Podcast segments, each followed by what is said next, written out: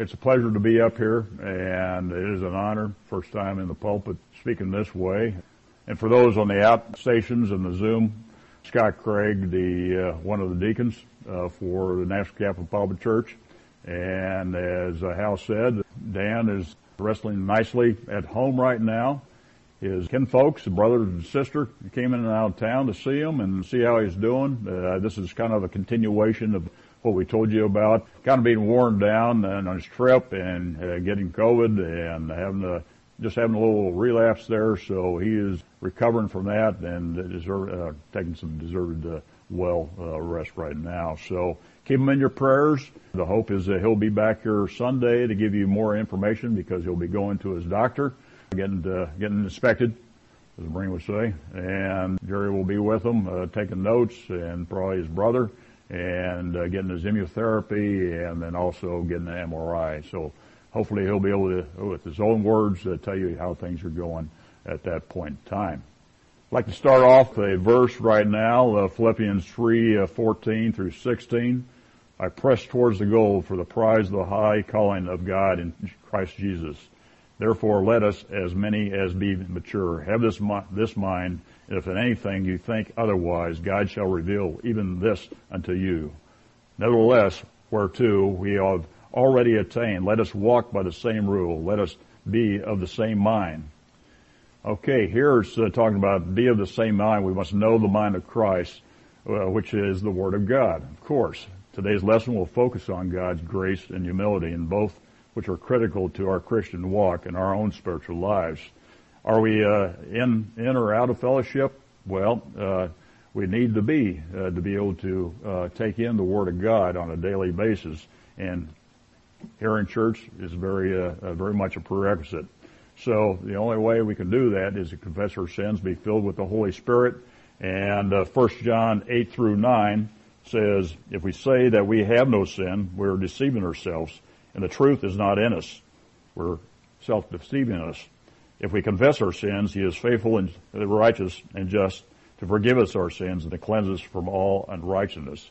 So with that, uh, let's go to prayer to make sure we've confessed any known sins, and He is just uh, to forgive us of all our sins. And that way, the Holy Spirit will be part of us and allow us to understand the Word of God as it's taught today. Let's pray. Dear Father, thank you for this opportunity to come to you to make sure the slate is clean so we can fully understand what is taught today, that we're in fellowship, we have God the Holy Spirit giving us the power to understand, and then later to apply these truths uh, in our daily lives. We ask these things in Christ's name we pray. Amen. This is our opportunity to worship the Lord in giving. In 2 Corinthians 9, 6 through 7, Paul is talking to the Corinthians about their attitude toward giving. It is never a matter of compulsion or a means of receiving offerings through guilt. It is dependent on your own attitude in giving to the glory of God through whatever means and, and what you're able to. As verse 7 says, God loves a cheerful and willing giver. Therefore, as we bow our heads for a short prayer, I ask the deacons to come forward to receive the offerings. Let's pray. Dear Father, thank you for this opportunity to uh, supply the needs of this church. We uh, thank you for the opportunity to provide it. We know that it is a blessing that you give that uh, those funds to us, and it also is a blessing and glorifies God when we give that some of those funds back to the church. So with that in mind, Father, let's bless this offering uh, to uh, to you. We ask these things in Christ's name. We pray. Amen. Anyway, while Bill is collecting this, I'll just start with saying that again, it's a privilege to be in this pulpit. And by being in this pulpit, I recognize one thing when asked to do so. I don't have the years of the pastors and teachers that have studied the Word, dissected the Word, interpreted the Word, and all that. So today I will be using a lot of verses, which is strictly from the Word of God, and I can't mess that up. And I'll be using some of the teachings and drawing from some of the teachings of Pastor Inghram and other pastors to allow this to mean more to you and understand what is being said in these verses. Being a uh, being a, uh, a, teacher in a Bible study, a little bit different from standing up here and talking for a full hour or whatever, half hour. So please uh, bear with me, and I'll do my Marine Corps best to uh, provide you with uh, some fulfilling uh, doctrine today. Before I start, uh, like I said, I'm not to share with you translations and interpretations. Instead, I'll highlight the things that come from the Word of God to the topic I'll be speaking on today. And uh, again, our pastor has pulled, done a lot of yeoman work in pulling these things through, and I just had to follow trace and and get take take those words.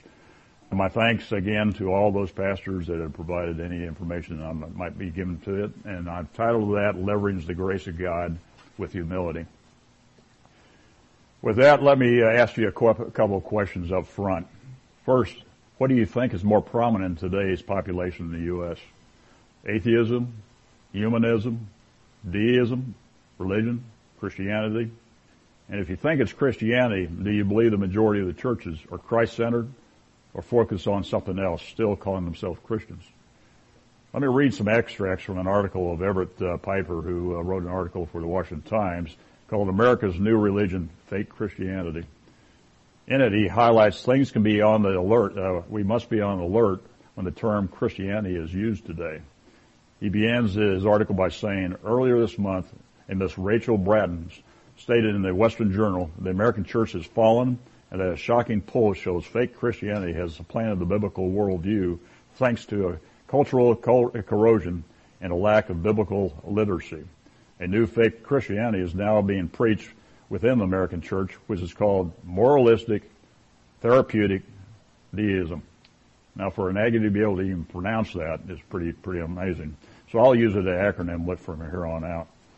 She describes it as a watered down, feel good, fake Christianity, which is the most popular worldview in the United States and is geared towards making me feel good about myself, ultimately to make me happy. She ends by saying that Christian that embraces MTD are hesitant to assault the culture, adding, how can anyone pass judgment if everyone is just trying to be happy? After reading this article, some questions came to my mind. First, is it a problem to be happy? I don't think so. Is it bad to strive for happiness? Of course not. Then what is the problem with uh, what this article is trying to say? I believe the Word of God clearly shows anything like this moralistic thera- uh, therapeutic deism unfortunately places the focus on ourselves, which is man or self-centered, rather than Christ-centered. In other words, it focuses purely on human solutions to create happiness and not on divine solutions, such as grace, the grace of God that get, uh, is permanent, and that's where spiritual happiness can be only through Christ, not superficial. It's not and not temporal. It's permanent. Also, MTD uh, philosophy totally disregards the total depravity of man and sees God as someone who doesn't involve himself with man affairs. If this is true, then mankind would have never survived these 5,000 or so years. Let's move to some verses on the subject that will set the stage for today's topic. Let's uh, turn to Romans 3:23. And once you get there, I'll give you a chance. And if raise your hand if you don't uh, hear me say what verse it is, and I'll help you out and I'll repeat it. So in Romans 3:23, everyone should know this verse by heart. For all has sinned and come short of the glory of God. Nelson Study Bible goes on to comment on this. Therefore, because we have sinned and fallen short, our only hope is faith in God. A faith that is the substance of, and you've heard this before, the substance of things hoped for, the evidence of things not seen. And that was in Hebrews 11.1.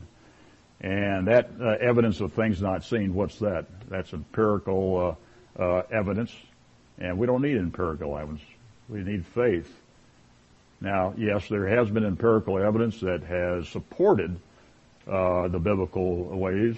When Jesus was on this, uh, there's a lot of empirical evidence, and of course, you always heard about doubting Thomas. It said, "Show me the the spikes in your hand, the holes in your hand, to prove it to me." He was not operating under faith. Okay, over to Mark seven twenty two. Just go back a couple of uh, books. Mark seven twenty one. I'm sorry, twenty one. Seven twenty one. For within, out of the heart, the soul of men, proceeds the evil thoughts, thefts, adulteries, fornications, murder, thefts, covetousness, wickedness, deceit, lewdness, an evil eye, blasphemy, pride, and that's one of our topics today, and foolishness. All these evil, things come from within. What's within? That's the whole sin nature and defile a man. Here, you know, these are just a smattering of a, of the things that can destroy, uh, destroy our soul on a daily basis and pull us away from God. And note, one of these is pride, I just mentioned, which is the direct opposite of humility. James 4, 6 says, But he giveth more grace, wherefore he said, God resists the proud, but gives grace to the humble. There's both our, uh, both the things we're studying today is grace, and he gives it to the humble. And then in Genesis 6, 5, turn there, and you probably think uh, you can uh, you know the context right now.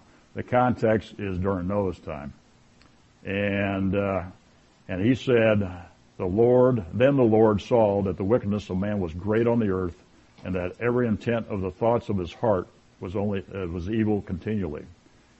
Well, here uh, again, the backdrop is the Noah's Noah's time, and we know the wickedness of the earth was tremendous. The fallen angels uh, were procreating with the uh, earthly uh, women, and God could not let that go because the line of Christ had to be taken care of. And it was there's only six people that were worthy of, uh, of being saved from what was to come. So some observations. Number one, uh, Noah's family had the humility needed to have complete faith in God's plan, especially when told to build an ark. And I would add, when any sea or any water is miles and miles and miles away. I kind of brings to mind that old uh, script uh, Cosby had uh, when he's talking to God about, and he's acting like Noah, and he says, uh, when God says build it 40 cubit or whatever, cubit by cubit, and he says, what's a cubit? well, Noah, Noah knew what a cubit was and he built it by faith. The second one was the depravity of man is just as alive and pervasive today as it was in Noah's time. And to go on with this, uh, perhaps some, uh, there are some good examples today. A government where power hunger is uh, rampant. A, a, crime in our cities where we don't want to take care of the uh, criminals that commit these crimes or they attempt in our schools to teach the wrong things to our children. We shouldn't be surprised because it only reflects the norms and standards of the times. John Adams said, our second president, our Constitution was made only for a moral and religious people. It is wholly inadequate to govern to, uh, to the government of any other. The morality he spoke uh, about is not relative morality and not the one that evolves and man, a man evolves, as some may think. It's a morality that's constant. Therefore, what was wrong 200 or 5,000 years ago is just as wrong then as it was, is today. So the question is, how do we determine what is moral today if morals are always constantly changing? The answer is easy. Follow the one and only constant that guides our founding fathers, that guided our founding fathers, which should continue to guide us today, and that's the absolute truth of the Word of God. On another note, of which there are many different opinions, we believe that the majority of our founding fathers were believers. And with the exception of one or two of them, they all believed in God, was involved with affairs of men, and therefore they weren't deists. Let's turn to John 16:13, and I'll read that passage once you get to it. Now this is really start getting into the meat of things of what our topic is today. But when He, and the Spirit of truth, and that's the Holy Spirit, comes, He will guide you in all truth. He will not speak on His own. He will speak only what He hears. And that's Christ provided the Word. The Holy Spirit empowers us, and He's the one who gives us the power to understand it. He will tell you what is yet to come.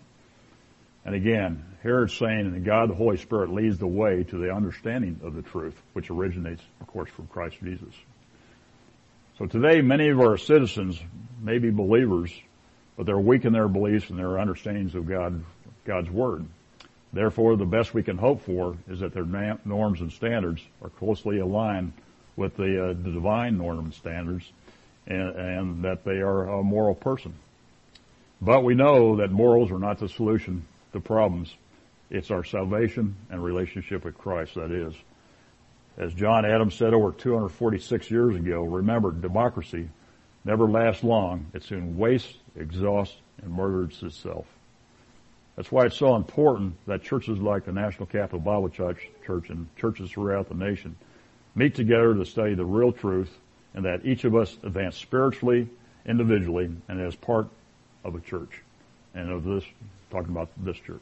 Otherwise, the greatest gift ever dispo, uh, uh, bestowed on this nation and us individually will be lost. Let's talk about a little bit about leveraging the grace of God and uh, humility by first looking at the problems that Paul had with the Corinthians because of their arrogance, somewhat mirroring what we see today.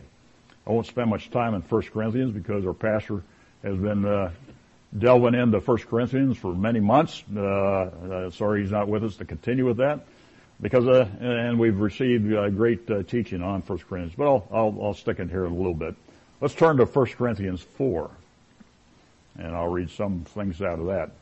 Here, uh, Paul, you'll quickly see, is using sarcasm to describe the problems of the Corinthians and and the problems they had with arrogance, and that arrogance included rejecting Christ and His grace, and that's unfortunate as we uh, think of ourselves, and uh, sometimes arrogance does get in the way. Uh, so, starting in 1 Corinthians 4, uh, verse 8, and I'm going to read through 13. You're already full.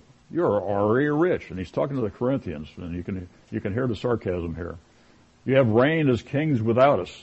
And indeed, I could wish you did reign, that we also may reign with you.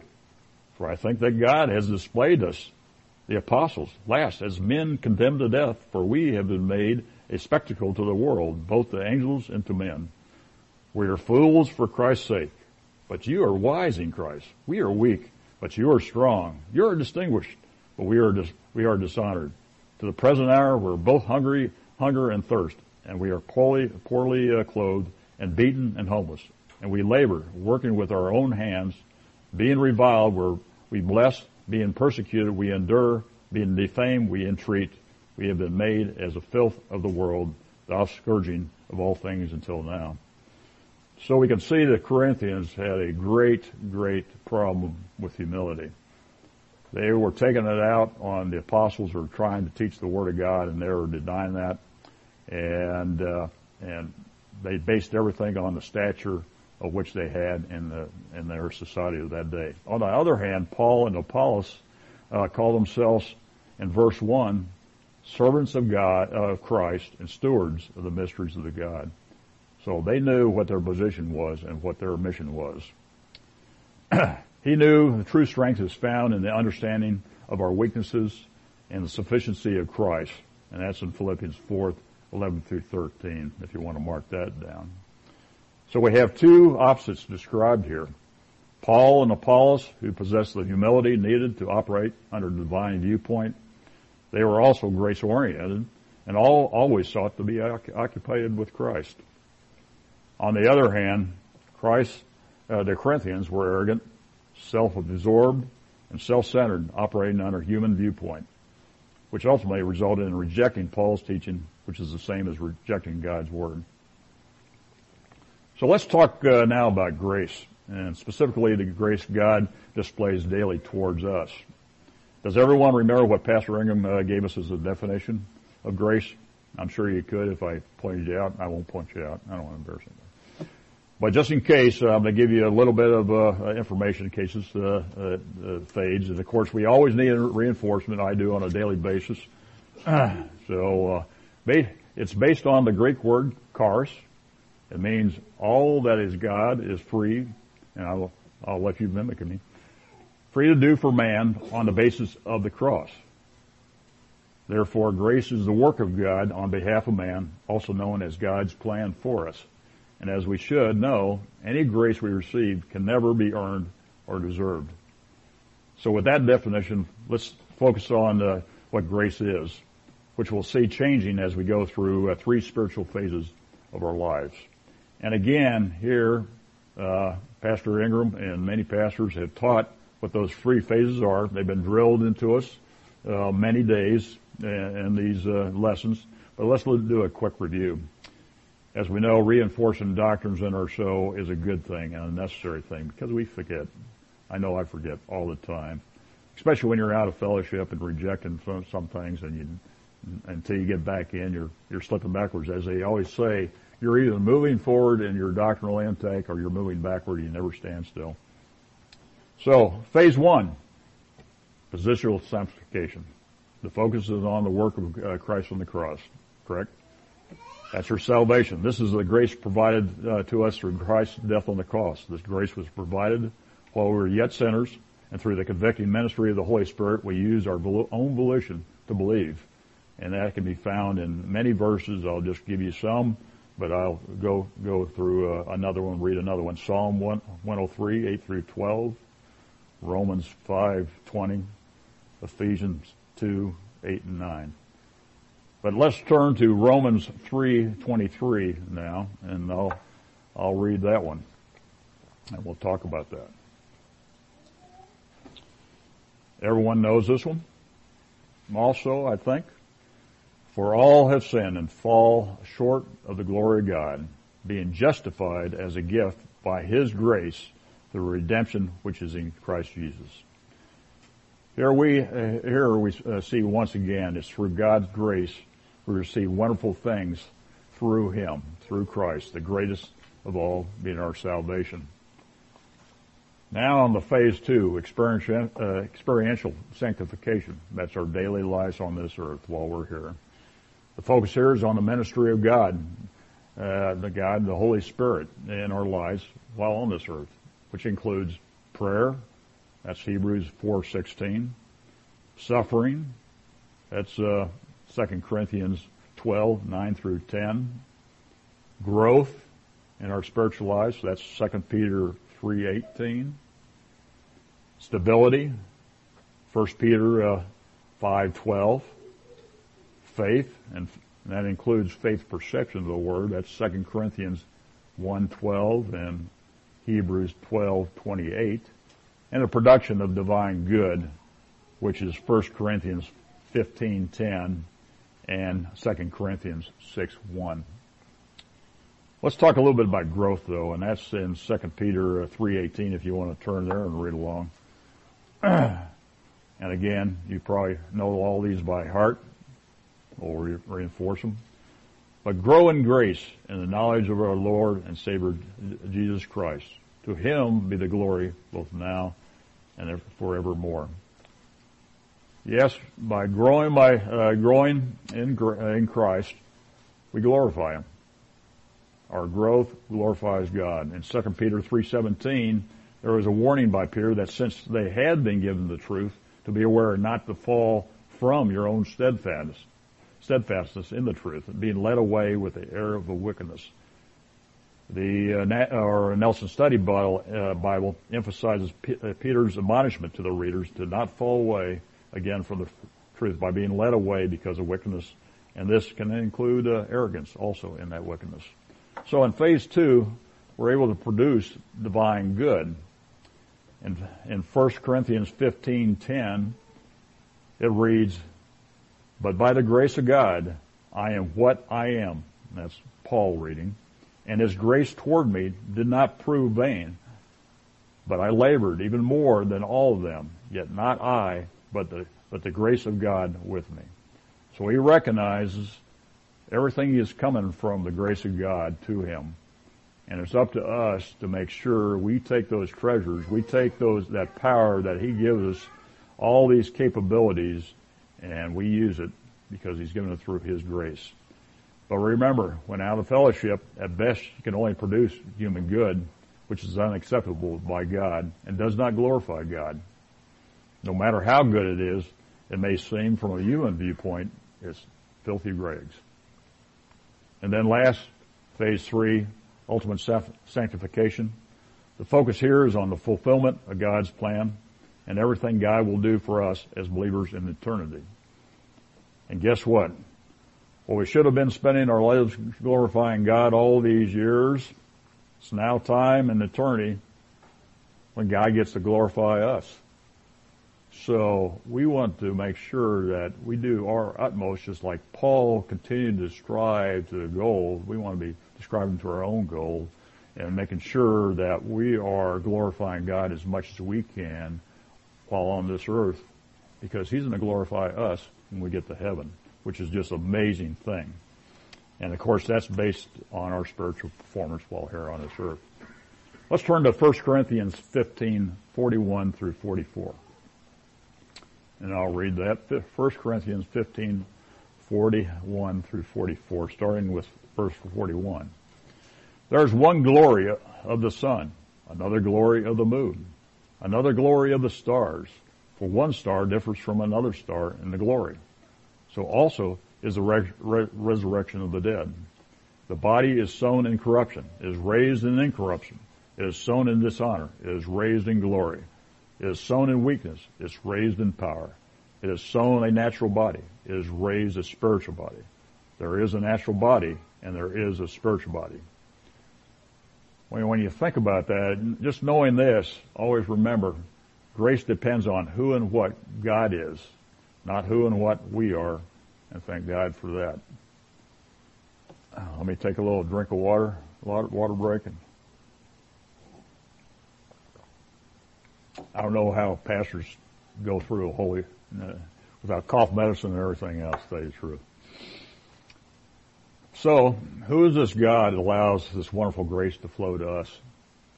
His essence divines that, of course, which includes the ten attributes we've always been taught over the years and gone over many times. But Christ uh, tells us that love, justice, and righteousness are the greatest because it's through them that we receive our salvation. So with the imputed righteousness of God and the dwelling of Christ and the, uh, uh, the Holy Spirit, Christ's uh, grace provides us with the means to live a happy life. We've gone full circle. We've gone back to the MTD. We can have a happy life. And He gives us the means to do so, whether we're faced with adversity or experiencing blessings given to Him by us and from Him. Man's happiness that comes from things or th- circumstances only can only produce a pseudo happiness that is very shallow and rapidly goes away. In other words, the moralistic therapeutic deism I spoke of up front is barking up the wrong tree for real happiness that is a part of your soul. So let's talk about pride versus grace a bit.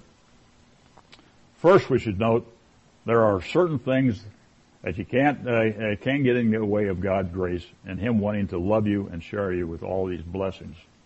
Pride or self-centeredness is one of the most uh, prominent. Here are four points to address human pride, which keeps us from operating from a divine divine perspective and using the full power of the Holy Spirit who indwells us. Point one: the pride pride that rejects eternal security. With that in mind, we think our sins are greater than the plan of God, and we can in fact lose our salvation. We know that's not true. Once saved, always saved. Nothing we can do because God took care of it on the cross. Christ took care of the cross, and that never can happen. Number two, pride that results in succumbing to the pressures of adversity. We think our suffering is too, too great for God's grace to handle. Nothing we can do and Paul saw that, uh, everything that he did, and uh, our God can take care of it in an instant if we let him. Number three, pride of pseudo spirituality. We think our works, morality, experiences, etc., can better handle the circumstances we experience in life and are greater than the plan of God we start going down the track that's our own plan, vice his plan, it can only result in misery. I think uh, many of us probably uh, seen that uh, we are trying to make decisions in front of God, and it didn't turn out as well as what God eventually came up with, or we finally accepted. He's always had it. we just have to say, ah, yes, yes. Okay. And then four, Pride, because of his emotions, causes us to think, think our feelings are more important than Bible doctrine. And therefore we turn against or just forget God's Word. And this is one of the most damaging things that can happen in our lives and will ultimately lead to misery. Why? Because you're rejecting God's authority, His plan for your life, and even His grace that provides everything you will ever need on this earth. This is why the new philosophy previously mentioned is being taught in many churches today, resulting in pseudo happiness and spiritual emptiness at best, and perhaps worse, causes an emotional revolt of the soul because it places the emphasis on individual feelings and how you feel about yourself, which is human viewpoint and self-absorption. and not really happiness that comes from God, uh, and the really happiness, as we just stated, is from God's grace and His Word. And that's where we get divine viewpoint. Let's, let's turn to Romans 16 verses 17 through 18 and I'll read once we get there. Romans 16, 17 through 18 says, Now I urge you, brethren, note those who cause divisions and offenses contrary to the doctrine which you've learned and avoid them. For those who are such do not serve our Lord Jesus Christ, but their own belly, and by smooth words and flattering speech deceive the hearts of the simple. You, want, you might wonder why I throw this one in here because because this this focuses more on the church itself and not the individual but it is divisive in a church that can, a divisiveness in a church that can cause young believers to stumble, and which none of us want to cause. And I'll add a warning here, woe to anyone that does, because God's wrath would be terrible. Do not try to get in the way of a young believer trying to learn, no matter how, you know, stupid it might seem at times. Now let's look uh, again uh, at the uh, good example of grace at work.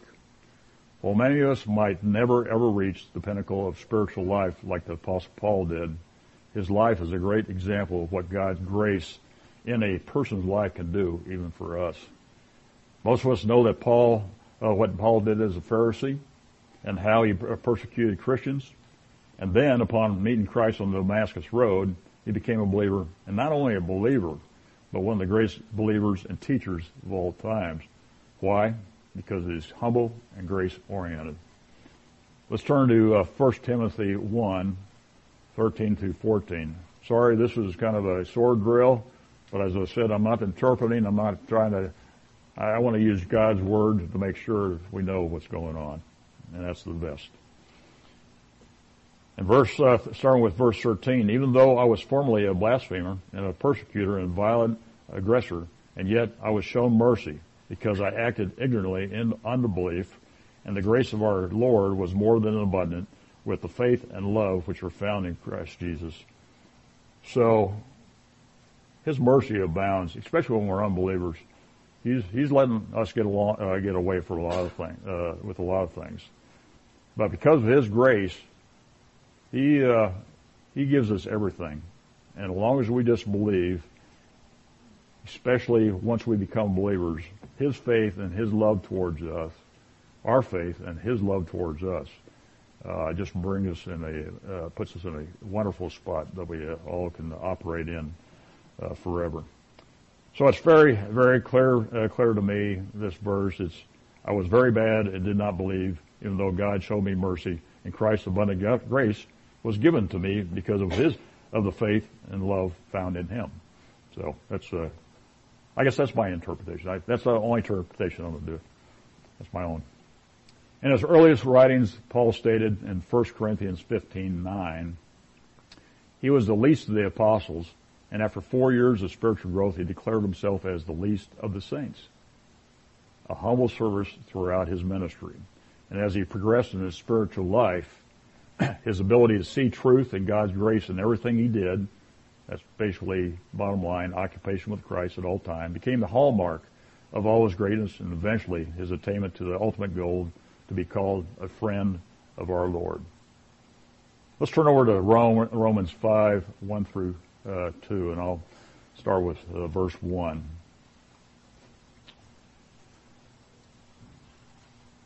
Therefore, having been justified by faith, we have peace with God through our Lord Jesus Christ for whom also we have access by faith into this grace in which we stand and rejoice in the hope of the glory of God.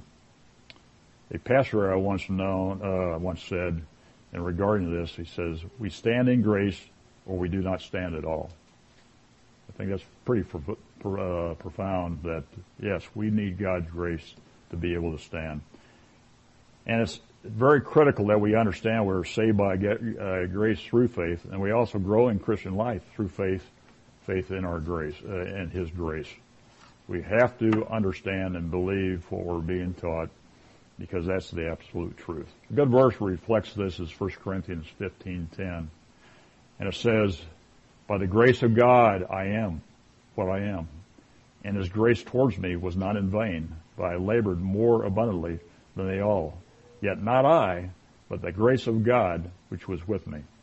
Emphasis on grace. Paul makes it clear that laboring in our spiritual lives using the grace of God has given us is required to grow spiritually. What does that grace provide? Basically all the resources you need to advance. And all the more your labor, otherwise known as setting aside time each day to study the Word of God, the faster you will attain spiritual maturity, reaping all the rewards that God intends you to have in this lifetime and later in heaven. We cannot put things in front of the Word of God.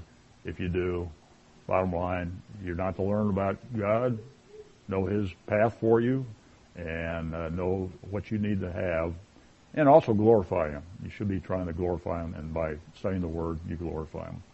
We all have time to spend some time in the Word each day. Uh, a uh, past theologians uh, uh, said, as O.A. Baptiste said the following, God gave us wheat, but we must take the bread. We, we must bake the bread. He gave us cotton, but we must make the clothes. He gave us trees, but we must make our own homes. He uh, provides the raw materials, the, the word, word, of God, really. We must make the uh, finished product, which is the mature believer that glorifies God every day through his thoughts, words, and actions. God gives us the basic materials, all the resources we need, and we have to metabolize it and apply it in our daily lives. So kind of winding down here, God made it clear to man at the beginning of human history how to worship and glorify Him, that there was nothing man could do or make on his own that could please Him, or even meet Him halfway. God calls human good as filthy rags, and therefore God wants humility from His creation in order that we can learn and obey His word in a consistent way, and by doing so we'll be able to glorify Him. Bottom line, God's grace is his, his policy in dealing with the human race. In grace, God does all the work.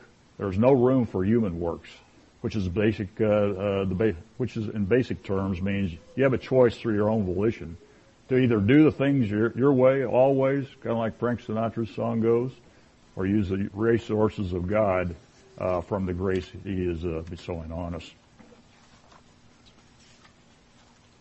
So here are some main points regarding grace policy. There's six of them. Grace and works are mutually exclusive as light and not dark. Grace plus works is not grace. And I'll slow down if you want to copy those things. First one, grace and works are mutually exclusive as light and dark. Number two, grace plus works is not grace.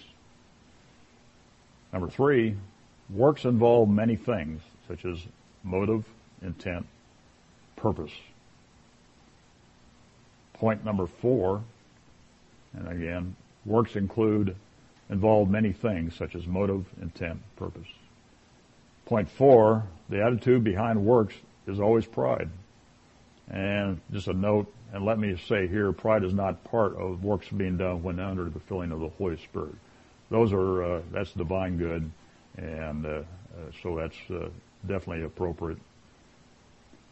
Point five, the attitude that accepts grace is always humility. The attitude that accepts grace is always humility. Then point six, grace plus humility equals power. It is a power that will amaze each one of us many times as we go through the life, allowing God to be in charge because we know Him through our study of the Word.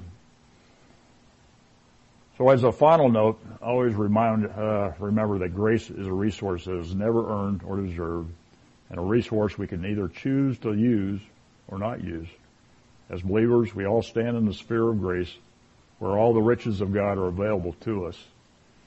In just the same way these riches were made available to Paul, even with his past failings, they are likewise made available to us, no matter what our past was like. I'll end with two great verses that you'll recognize immediately and probably used in your prayers. Let's turn to 2 Corinthians 8, 9. 2 Corinthians chapter 8, verse 9. For you know the grace of our Lord Jesus Christ, that though he is rich, yet for your sake he became poor, that through his poverty might become rich. Everything he did on the cross and beyond that, he did for us. So we can have those riches too. And now Luke 18:14. Let's turn back to there. Five books beforehand, I guess. No, more than that. I tell you, this man went down to his house justified, meaning arrogant, rather than the other, a man with humility. For everyone who exalts himself will be humbled, but he who humbles himself will be exalted. These two verses encapsulate what we just went over today. The first gives us the source of the grace we receive based on the suffering of the Lord Jesus Christ while on this earth, and ultimately on the cross bearing our sins. This act was the epitome of being humble and Christ knowing that the Father, Father's will must be done. And in that, he prayed the following in the Garden of Gethsemane. Father, if it is your will, take this cup from me. Nevertheless, not my will, but yours be done. And that's Luke 22, 42. The epitome of being humble. The second verse tells us each of our attitudes towards Christ's grace depends, uh, determines whether we'll reap the benefits of the resources Christ gives us in this, this life through His grace, or if instead we waste these resources in denying and receiving the rewards, awards that Christ and the Lord have designed for us. They've always been there. Escrow account waiting for us to take advantage of all of them. And we'll end with uh, Philippians 4, 11 through 15 that should motivate us as we leave here today to receive all of God's grace and wants, uh, and have the attitude that we need to have in our relationship with Christ. Starting with verse, uh, verse 11. I'm not saying this because I'm in need, for I have learned to be content, whatever the circumstances. I know what it is to be in need. I know what it is to have plenty. I have learned the secret of being content in any and every situation, whether well fed or hungry, whether living in uh, plenty or in want, I can do all things through him who gives me strength. It's a wonderful verse and saying without what Christ gives us through grace, we have no strength to execute God's plan in our lives, which includes all, under all types of circumstances we might be faced while we're on this earth. And Cedar, 2 Peter uh, 3.18 tells us to grow in grace and the knowledge of our Lord and Savior. Well, we have to grow in the knowledge. We have to be in fellowship to be able to grow and it's through His grace and His resources that we're, we understand more and more of what He's giving us so we can accomplish our things in life. But again, to do this, we have to have humility and to follow Him and accept His absolute truths. And when we do this, we know that, uh, that we love Christ with a personal love because all of all He's done for us. Yes, a response to His grace with humility will dictate how we will advance in our spiritual lives. And I think I have time just to share with you before we pray and before we uh, uh, sing another hymn. Uh, it was a template provided to uh, Rick Hughes, if you remember his name, and he used this with kids, and I thought it was a pretty good list uh, of uh, the Christian Christian walk. I thought I'd share it with you. Uh, eight points, and it just said, the first point: be saved. And that's in John 14, 6. Next one is, so you have to be saved, be cleansed. You name your, name your sins, and we've given many verses of that. The next one is be faithful. Be faithful to God all the time, paying attention to His, His plan for you. Number four, be compassionate. Forgive others and love one another. Five, be humble. That's what we talked about together. Humility allows teachability. Number six, be confident. Have faith and trust in God. Number seven was be extraordinary. Seize the mission represented uh, to represent Christ, and that's probably going out and deliver uh, uh, the the word of God to others, the salvation message. And then eight, be prepared. Satan's world and his systems are evil, so be prepared to counter that. So with that, I will close, uh, close this in prayer, and uh, thank you for bearing with me, and hopefully you were, able, you were edified by some of the uh, things coming from the Word of God, not my mouth, but from the Word of God, and uh, and stuff that I've taken from, I've stolen from other people. So with that, let's go to prayer. Dear Father, thank you for this opportunity, for giving us the chance to continually learn about your Word, to edify it in our own bodies that's part of the grace that you give, uh, give us, the resources you give us, and only by knowing you more and more on a daily basis can we understand your plan in our lives, and then uh, and also share that with others. So uh, with that in mind, we we thank you for the ability to come to this church and learn your your word, and pray that uh, you'll be with with uh, Pastor Inghram today as he tries to recover, and pray uh, pray for the family as he they they assist him and pray for all of us as we go our own ways and uh, enjoy the, the rest of your day. We ask these things in Christ's name we pray. Amen.